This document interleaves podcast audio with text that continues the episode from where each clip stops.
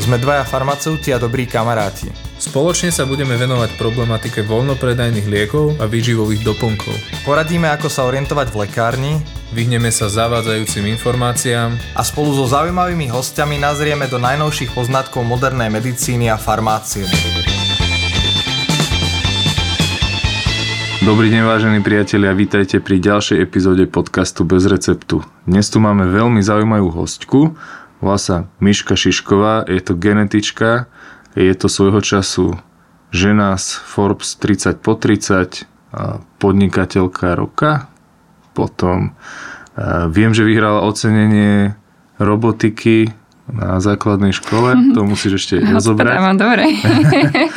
A myslím, že ešte niečo v 22.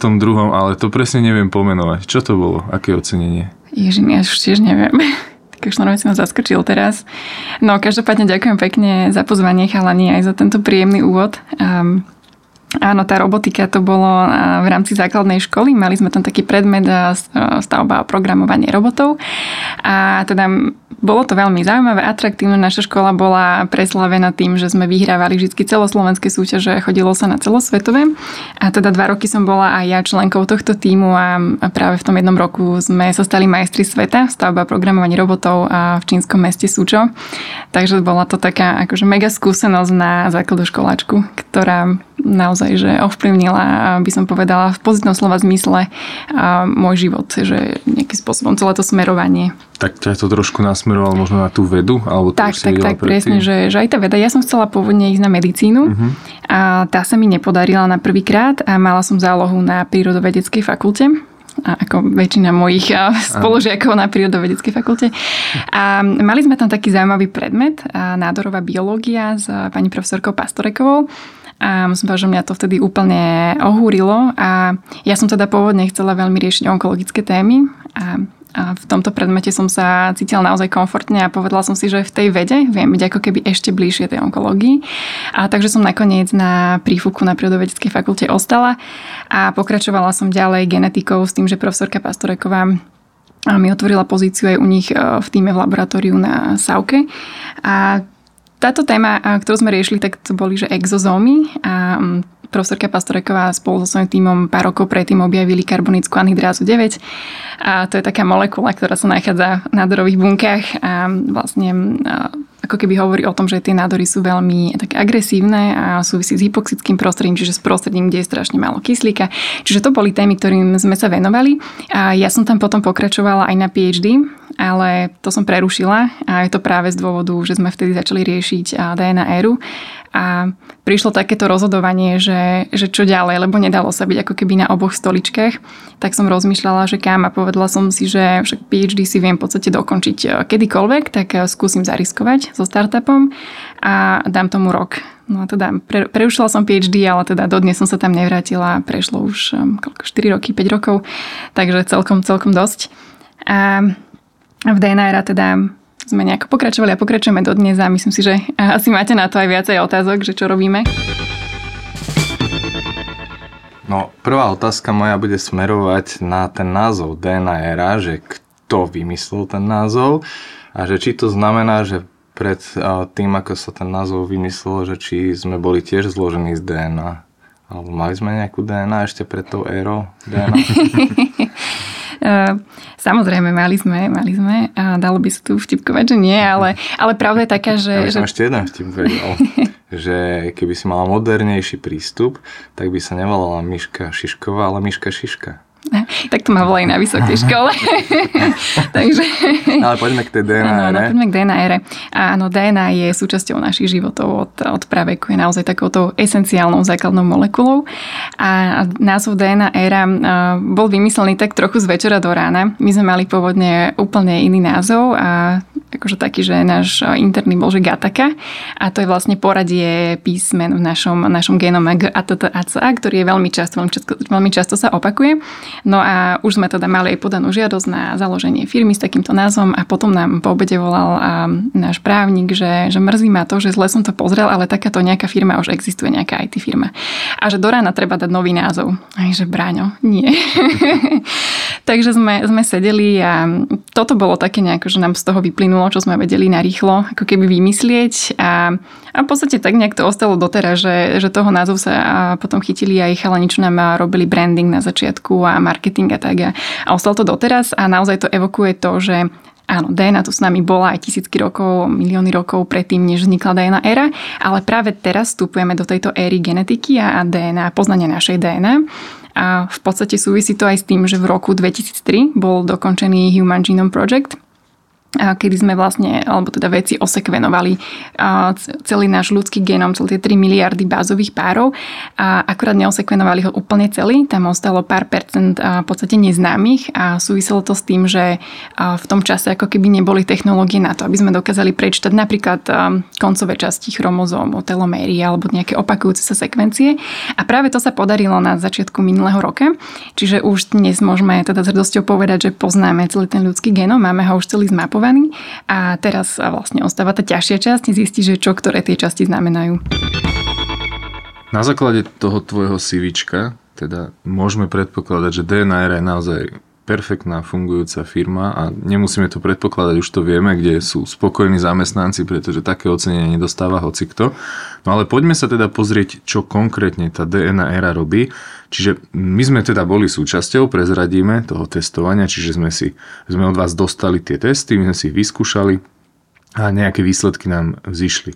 No a poďme teda sa pozrieť na ten samotný test, na to samotné testovanie, ako to funguje, čo sa tam možno, že aj po tej genetickej e, stránke deje alebo po tej nejakej molekulárnej, aké mm-hmm. procesy tam prebiehajú a podobne. Jasné, super. Tak poďme rovno od začiatku. Tak našim hlavným poslaním, alebo teda cieľom, je to, aby sme ľuďom prinášali poznanie o ich DNA, o ich vlastnom tele a aby dokázali mať ako keby takú moc nad tým svojim zdravím, že toto sú rizikové oblasti, na ktoré by som sa mal zamerať a viem ich nejakým spôsobom ovplyvniť, pretože genetika je vždy len nejaká časť príbehu. Teda nie vždy, ale vo väčšine prípadov je časť príbehu a strašne veľký vplyv tam má prostredie. Vo všeobecnosti tá genetika je 30% a 40% sú také tie environmentálne faktory a naše mentálne zdravie a podobne.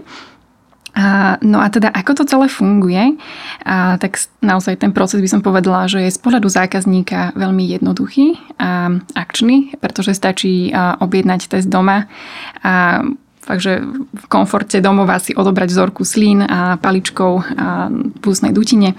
A skúmavka obsahuje stabilizačný roztok, ktorý DNA zastabilizuje na niekoľko mesiacov pri bežnej izbovej teplote.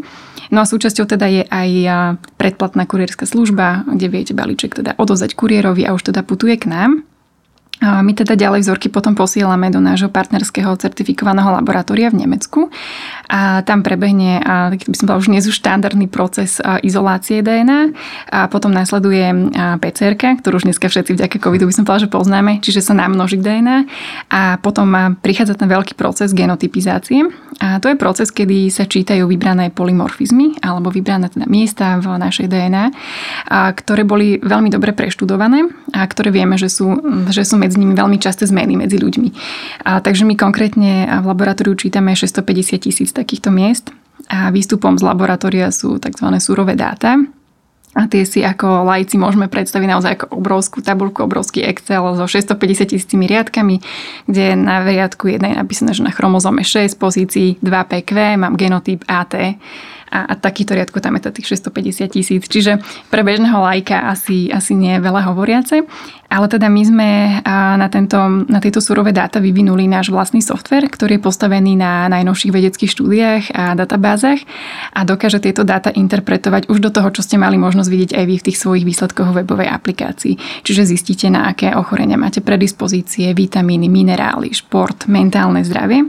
A nie len teda, není to len o tom, že zistiť informáciu, že mám riziko, nemám riziko, ale snažili sme sa to naozaj pripravovať tak, aby človek nemusel ísť ďalej a googliť. A čo znamená tá hemochromatóza, hej? Že, čo znamená ten melanom, že všetky tie informácie máme v tejto aplikácii. Mm-hmm. Poďme si teraz zhrnúť to, čo si povedala. Ja, ja sa budem snažiť to preložiť do ľudskej reči. Mm-hmm. A keď poviem niečo nesprávne, tak ma kľudne oprav. Čiže v prvom rade tá DNA naša, alebo ten genóm, genóm je vlastne tá naša DNA. Áno, tak, kompletná sada. Kompletná DNA. sada, áno, genov.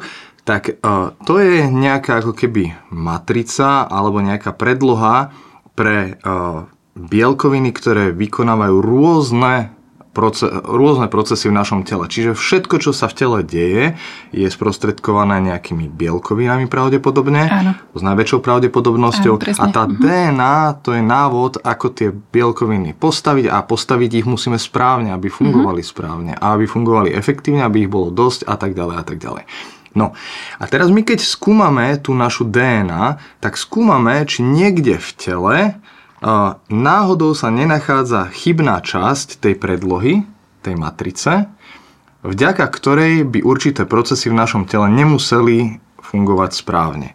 Ale ak aj je chybná, alebo ak je aj tá, tá časť tej genetickej informácie, alebo tej matrice, alebo tej predlohy, ak aj je chybná, nemusí to nutne znamenať, že sa prejaví, pretože len ako keby si povedal, že na 30%, povedzme, hej, tak laicky, že na 30% to má len vplyv na toho človeka. Tak ja by som možno nepovedala, že za každú cenu to musí byť chybné. Uh-huh. A môžu byť tie, tie zmeny Iné. rôzne. Áno, že iné, že niekto tam môže mať naozaj ten genotyp AT, niekto môže mať TT a tie prejavy potom môžu byť e, rôzne.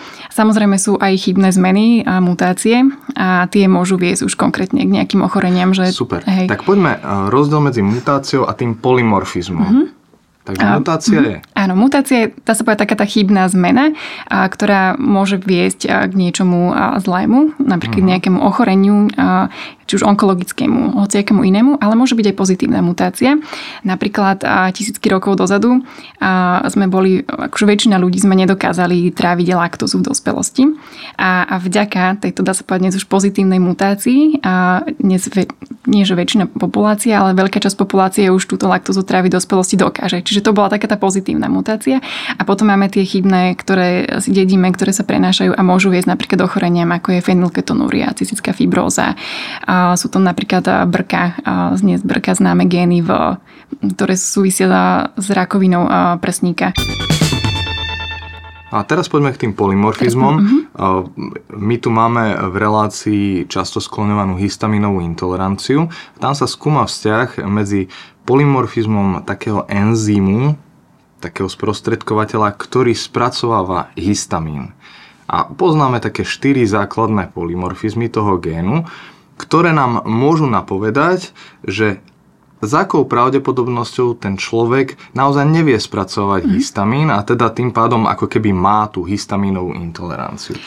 Čiže tie polymorfizmy čo znamenajú? Áno, tým polymorfizm môžeme si to úplne že laicky predstaviť ako zmenu v tom našom genotype. A že to je to, čo som vravala, že niekto tam môže mať AA a niekto môže mať AT a už tým, že tam je vymenené to jedno písmenko, Ačko, Zatečko, tak to môže viesť k nejakej miere aspoň čiastočne zvýšenému napríklad tomu riziku histaminovej intolerancie.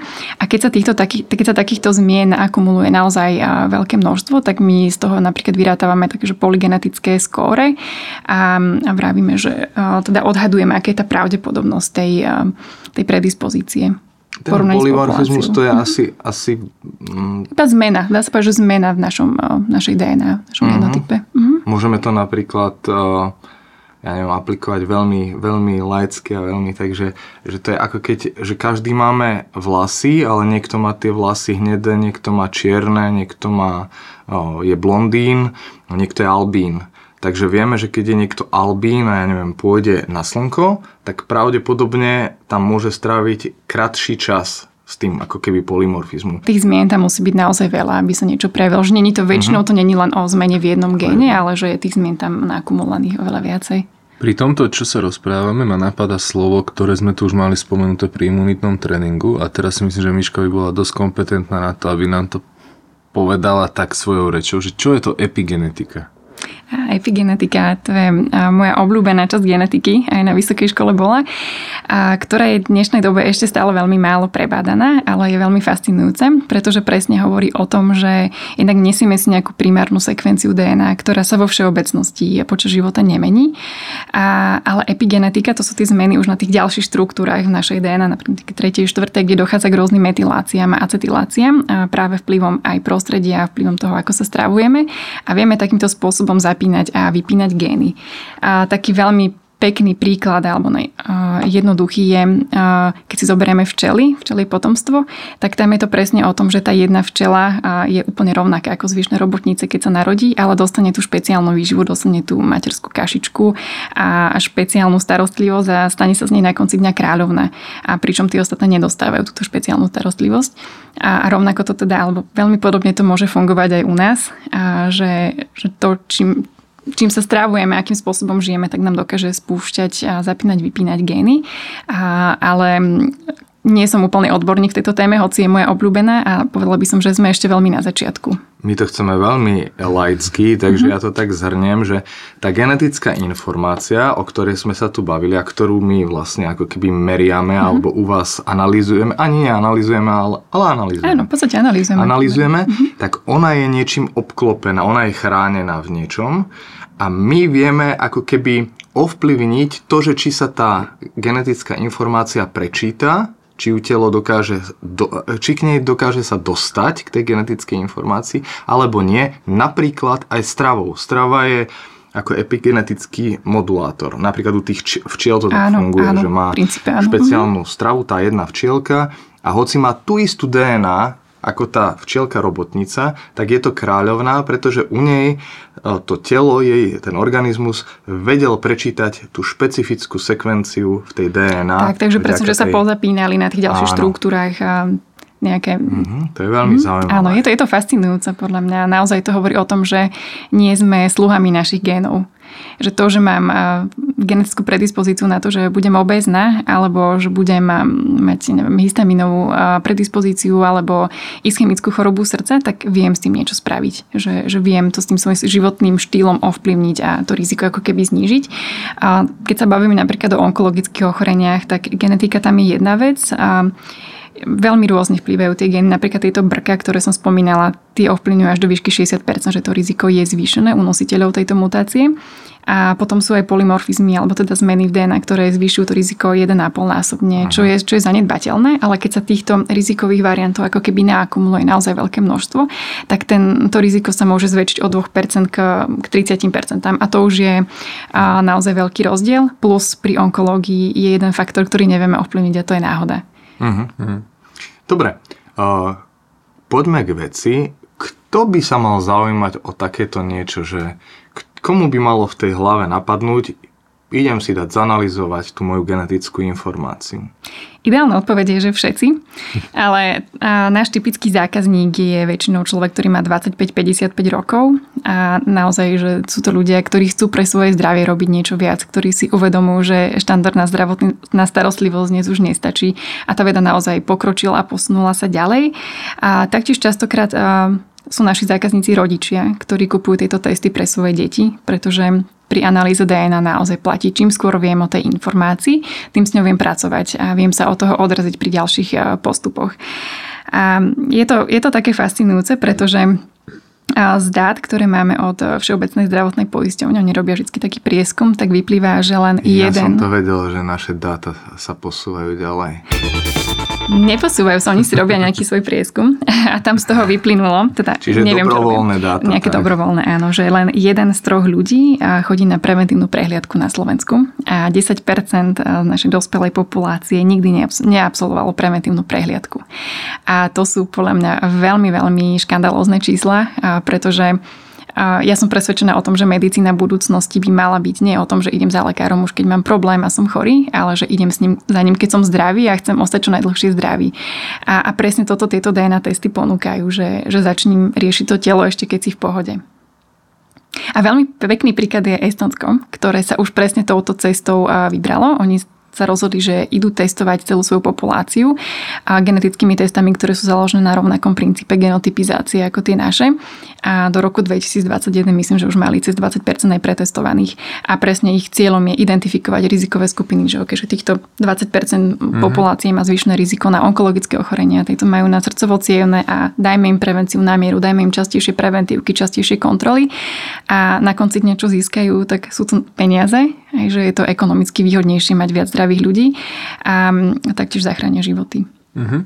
Ja by som sa spýtal takú otázku, ktorá má možno, že ešte prvú podotázku, že nakoľko sú tieto testy relevantné, alebo teda pravdivé, kvalitné, akokoľvek si to, si to vezmeme. A mm, zároveň potom z toho bude asi aj vyplývať otázka, alebo potom odpoveď, že ako vás vníma slovenská obec, vedecká, možno že lekárska, uh-huh. a či je to v zahraničí podobné, alebo iné Hej, že tieto testy sú aj presné a sú aj relevantné a vychádzajú naozaj z kvalitných vedeckých štúdií. My si na tom dávame veľmi záležať aj s našim genetickým tímom, aby tie štúdie boli robené naozaj na veľkých populáciách. Selektujeme vyslovene niekedy to pre európsku populáciu, nech sú tie dáta pre nás relevantné. A, a samotná laboratórna, laboratórny proces má reprodukovateľnosť 99,9%, čo je naozaj veľa. A, a naša vedecká obec chodíme po konferenciách, stretávame sa s lekármi a ich reakcie sú veľmi pozitívne. Máme už lekárov, ktorí tieto testy sami odporúčajú svojim pacientom pretože na konci dňa to aj im uľahčuje prácu. A, ale keď mám byť úplne úprimná, stretli sme sa aj s lekármi, ktorí e, neakceptujú takéto testy. Povedala by som, že sú to možno že staršie ročníky, ktoré si idú v tých svojich zabehnutých mm-hmm. kolejach, a, ale naozaj, že je ich, by som povedala, že menej. Ale nájdu sa aj takíto, ktorí neakceptujú. Ja by som povedala, že to povedomie o týchto DNA testoch je ešte stále pomerne dosť malé, že je to stále pomerne novinka na trhu a, alebo vo svete zdravia, a, ale je to len otázka času. Ja sama som presvedčená o tom, že keď sa narodí dieťa, tak eh, DNA testy budú tie prvé testy, ktoré mu budú robiť, pretože z našej DNA naozaj vychádza všetko a dá sa od toho odraziť ďalej. Sú minimálne neinvazívne, alebo tak, ako to tak nazvať, sú, že mm-hmm. je to mhm. úplne v poriadku. Áno, tým, naozaj. že naša DNA v každej jednej bunke nášho ano. tela a sliny sú presne, že neinvazívne, jednoduchý spôsob, neboli to, zoberieš to za pár sekúnd a vybavené. No, keď budete takým tínedžerom, tak to brať sliny a oni sa budú boskávať náruživo pred tým práve s partnerkou alebo... To bude trošku problém, no. Problém. Lebo ako ten stroj v Nemecku rozlíši, koho DNA bude amplifikovať? Toto je ťažšie, no preto aj v inštrukciách hovoríme, že neboskávať sa, nefajčiť. Nie, stačí, stačí 30 minút. No, dosť bolo ale žartov. Dosť bolo žartov, poďme ale, teda naozaj s Ale ešte k tým výhradám tých lekárov, však ano. poďme si povedať možno aj nejaké také uh, pomysel, ale sú nejaké nevýhody toho? Sú nejaké rizika? DNA testovanie? No, DNA testovanie. Mm, akože z môjho pohľadu nie sú, a pretože napríklad čo sa zákazníci často pýtajú, že ako pracujeme napríklad z ochranových dát, pretože genetické ano. dáta sú veľmi citlivé dáta, a tak e, naozaj celý ten proces prebieha v anonymnej forme, v anonymizovanej a na každej skúmavke je špecifické číslo, ktoré si zákazník zaregistruje a to, či si ho zaregistruje pod svojim naozajstným menom a ozajstným e-mailom, to my vôbec neriešime, že nepárujeme meno a, a skúmavku ani človeka. Čiže naozaj, keď si zaregistroval Filip ako Janko Hraško, tak e, je to, je to úplne v pohode. A rovnako to teda funguje v laboratóriu, že žiadne dáta o človeku, zákazníkovi neodchádza, neopúšťajú firmu.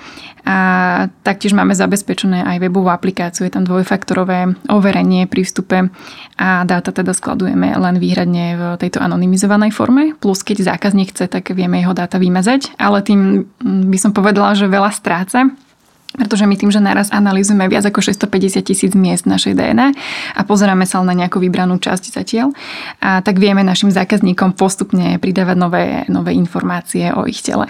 Napríklad minulý mesiac sme pridávali nové predispozície, ktoré sa týkajú mentálneho zdravia. A teraz akorát včera sme predali novú predispozíciu, ktorá je zameraná na alergickú nádchu a, a takto vieme pokračovať ďalej. Hmm, Čiže... Môžem potvrdiť, chodí mi to e-mailom do newslettera, že no Filip, pridali sme novú predispozíciu. Takže Filip, takže nie si Janko Hraško. Á, vidíš. A, ale dobre. Ale... Nie, tam bol, že 3, 6, 7, Poďme 8, trošku aj 4, na takú veselú notu, že Poďme. čiže žiadne mm, klóny z nás nevzniknú, mm, nebudeme ani mať nejaké nechcené potomstvo niekde vo svete, lebo to by sme museli nie, nie, nie. naše pohľavné bunky, dobre to nie. Vzorka DNA sa laboratóriu ničí do pár týždňov, takže... A tiež sa nepoužíva na výrobu vakcín, aby sa nám to potom strekovalo nie, nie, nie, cez vakcíny. Nie, sa, nie, bohužiaľ. V čipoch samozrejme. V čipoch. Takže Tam toto nič, takéto nič proste sa s tým nevykonáva. Nie, nevykonáva sa, ale... Skautska? Čestné skautské, ale musím povedať takú trošku vtipnú príhodu. My keď sme spustili spoluprácu pred dvoma rokmi s druhou najväčšou poisťovňou na Slovensku, alebo teda s najväčšou súkromnou poisťovňou, mm-hmm. tak jeden nemenovaný politik sa rozhodol, že to zazdieľa a s tým, že vlastne už aj poisťovňa zbiera genetické dáta, ide nás klonovať. Ľudia, nedávajte nikomu svoju DNA, svoje sliny a, a bol z toho naozaj Vidíš, veľký nie som ja úplne hlúpy. Ale na konci dňa akože prinieslo nám to pekný trafik na webe, pekné objednávky a naozaj tí ľudia hejtovali, že toto už je že cez čeru, že? Ale boli tam aj takí, že, že jasno, že nedáme nikomu DNA, že jasno, že boli aj také komenty. Ale bolo to také, akože na, na začiatku nás to vystrašilo, že, že prečo, prečo takto hejtuje, že prečo takéto nezmysly púšťa do éteru, ale na konci dňa aj zlá Poďme teraz ale na dôležitú vec, ktorá tu už sa uh-huh. načala. Ja ťa doplním. Nie, po... no, tak poď doplním že ja mám ja mám predispozíciu na vytrvalosť ako Matej Tot z 83%. To si chcel určite to povedať. Športový typ som tam uh-huh. videl, čítal som. Áno. Ja, a ty máš aký? Ja, ja som tiež akože športový typ a že vraj mi vraj, ako nečudujte sa, ale že fakt ešte mi môže pribudnúť aj viac svalovej hmoty, ako mám teraz. Takže ešte silový, hej? Dobre, dobre. Možno v budúcnosti nabúchaný. No a vy ste ten pekný príklad presne toho, že genetika ovplyvňuje šport do 60% až. Ja, že až do 60 a... rokov. nie, nie, nie, do percent. Ovplyvňuje ťa celý život. Mm-hmm. A jeden je vytrvalostný, druhý je silový. A kebyže chodíte spolu do fitka a ty cvičíš rovnako a Filip aj, aj a s Filipom, tak um, tebe tie svaly porastú rýchlejšie. V prípade, že máte aj rovnakú Ďakujem, stravu, rovnako cvičíte. Áno, a je to, je to vďaka tomu, že máš iný typ svalových vláken. Ale čo je zaujímavé, tak napríklad Rado, ty by si dokázal aj odbehnúť maratón, že ty dokážeš tie svoje svalové vlákna ako keby pretrénovať na tie vytrvalostné, ale ty, Filip, mrzí ma to, ty tie svoje vytrvalostné nikdy nepretrenuješ na, na silové. Takže tak som žil vo mile, no nevadí. Ale z tohto mi vyplýva ďalšia otázka, mm-hmm. že teda koho máte ešte v tálo nejaké známe osobnosti? Vieš to prezradiť, že vieš, že ku komu by sme sa ešte mohli dostať, že ja neviem, mm, máš kávový metabolizmus ako ja, teda rýchle spálovanie e, kofeínu, mm-hmm. ako čo ja viem, neviem kto. Neviem. Neviem, kto, neviem, kto pije veľa kávy. Neviem. Máte tam takéto mená ešte? No, riešime teraz, ale nemôžem prezrať úplne konkrétnosti, keď to nebude vonku, ale riešime nových a naozaj vrcholových športovcov, že mm-hmm. svetu známych a ja sa na toto tiež veľmi teším, lebo toto porovnávanie je podľa mňa presne také motivačné, že keď viem, že mám zhodu s tým Matejom Totom a keď ten Matej Tot to dal, že, že v čom som iná, že, že prečo by som to nedala aj ja, hej? Do 60%, tu je to, 60%, vieš, no. viac ako 30%. Dobre, ale ešte jedna vec mi strašne vrtá hlavu, aby som nezabudol. My sme sa bavili o tom, že vy teraz sledujete určité časti tej DNA, ale mňa zaujíma, či keď my pošleme vám tú našu vzorku, či vy aj otestujete alebo osekvenujete celú genetickú informáciu, to je prvá časť otázky, a druhá, či sa vieme k tomu nejako dostať, lebo v budúcnosti môžu pribudnúť ďalšie poznatky a keď my už máme raz osekvenovanú celú tú genetickú informáciu, tak potom môžeme na základe tej informácie teoreticky zistiť ďalšie uh-huh. charakteristiky. Presne, presne, popýtal, popísal si to veľmi dobre a tiež skvelá otázka. Áno, my teraz analýzujeme len čas DNA, čiže nečítame celý genom a tým pádom, že tá vzorka je mm, do pár týždňov zničená, tak ti ho nevieme ani doanalýzovať, že musel by si nám znova poslať vzorku slín. A celogenomové sekvenovanie je určite téma, ktorá nás čaká. A ja by som povedala, že dnes ešte tá metóda, keď už chceš robiť kvalitne a chceš ten genom naozaj prečítať, tak aby tie dáta boli, boli veľmi, veľmi dobre spracované. Je to drahé, hej, že stojí to okolo 1000 eur. A ja by som povedala, že 1000 eur nie je ešte úplne dostupných, kdežto máme tu napríklad ten proces genotypizácie, kde sú vybrané tie miesta, ktoré sú výborne preštudované, ktoré sa naozaj líšia medzi nami jednotlivcami. A prečo, si to ne, nezač, prečo nezačať touto metódou. Plus, čo som asi nepovedala na začiatku, že my ako ľudia sme na 99,9% zhodní, čo sa týka genetickej uh-huh. informácií. Čiže rieš, líšime sa v jednom promile, čo sú približne 3 milióny bázových párov. A, takže nesledujeme 650 tisíc z nich, čo už je, dá sa povedať, podstatná časť z tých 3 miliónov. Mm-hmm. Ale tým nevravím, že celogenomové sekvenovanie nemá zmysel. Určite má a určite to bude technológia, ktorá tu časom bude valcovať, dá sa povedať, ale dnes je ešte pomerne dosť drahé. Tak môj názor je, že určite to má zmysel. To, Áno, to, to akože bez debaty. Hej. A preto sa pýtam, lebo mňa by napríklad potešilo, že keby mm-hmm. som sa dozvedel, že niekto to urobil. Ale áno, je to, je to náročné cenovo, finančne. Ale poďme ešte aj k tomu, čo vy robíte. Môžeme sa dotknúť celého toho analyzovania, toho DNA. Čo je na tom také drahé, že vlastne tie reagencia alebo, alebo to samotné vyhodnocovanie, že čo je, čo je na tom tá najdrahšia položka, najnákladnejšia? A ten laboratórny proces sám o sebe naozaj je drahý. A tam tie, tie mašiny sú hlavne, by som povedala, že také najväčší, najdrahšia vec, že, že to robia tú genotypizáciu alebo celogenomové sekvenovanie. Naozaj to ide v 100 tisícoch, blíž sa k miliónu, koľko stojí len jedna mašina. A taktiež áno, ten vývoj softvera je tiež veľmi nákladný, pretože potrebuješ kvalitný vedecký tím, či už genetikou, informatikou, bioinformatikou na spracovanie. Potrebuješ software, ktorý ti niekto nakodí. A čiže áno, je to, je to pomerne drahá záležitosť. Máte nejaké aj výsledky od uh, vašich zákazníkov, si to tak nazvala, že máte nejaké príhody, že ako im to zmenilo život, alebo že čo sa stalo? Uh-huh. Také alebo, príklady? Alebo koľko z nich sa zmenilo hej, v tom ich správaní a v tom doterajšom životnom Áno. štýle na základe vášho testovania? Máme, mám, by som povedala, že veľmi pekné výsledky. No začala by som tak zo všeobecná a, a to v USA takéto testy sú populárne už cez 10 rokov a štúdie, ktoré prichádzajú z USA, tak ukazujú, že ľudia naozaj pozitívnom slova zmysle menia svoj životný štýl. A napríklad ľudia, ktorí absolvovali analýzu DNA a fajčili, tak 4 krát, keby 4 krát viac ľudí prestáva fajčiť po absolvovaní testu DNA a taktiež sa viacej hýbu, zdravšie športujú a napríklad 32% ľudí na Slovensku nerobí žiaden šport, a čo je tiež fascinujúce, až 600 tisíc ľudí má obezitu a 2 milióny ľudí, alebo respektíve 2 milióny Slovákov má nadváhu. A, a keď si to spojíme s tým, že koľko ľudí chodí na preventívky, tak e, sme na tom dosť zle.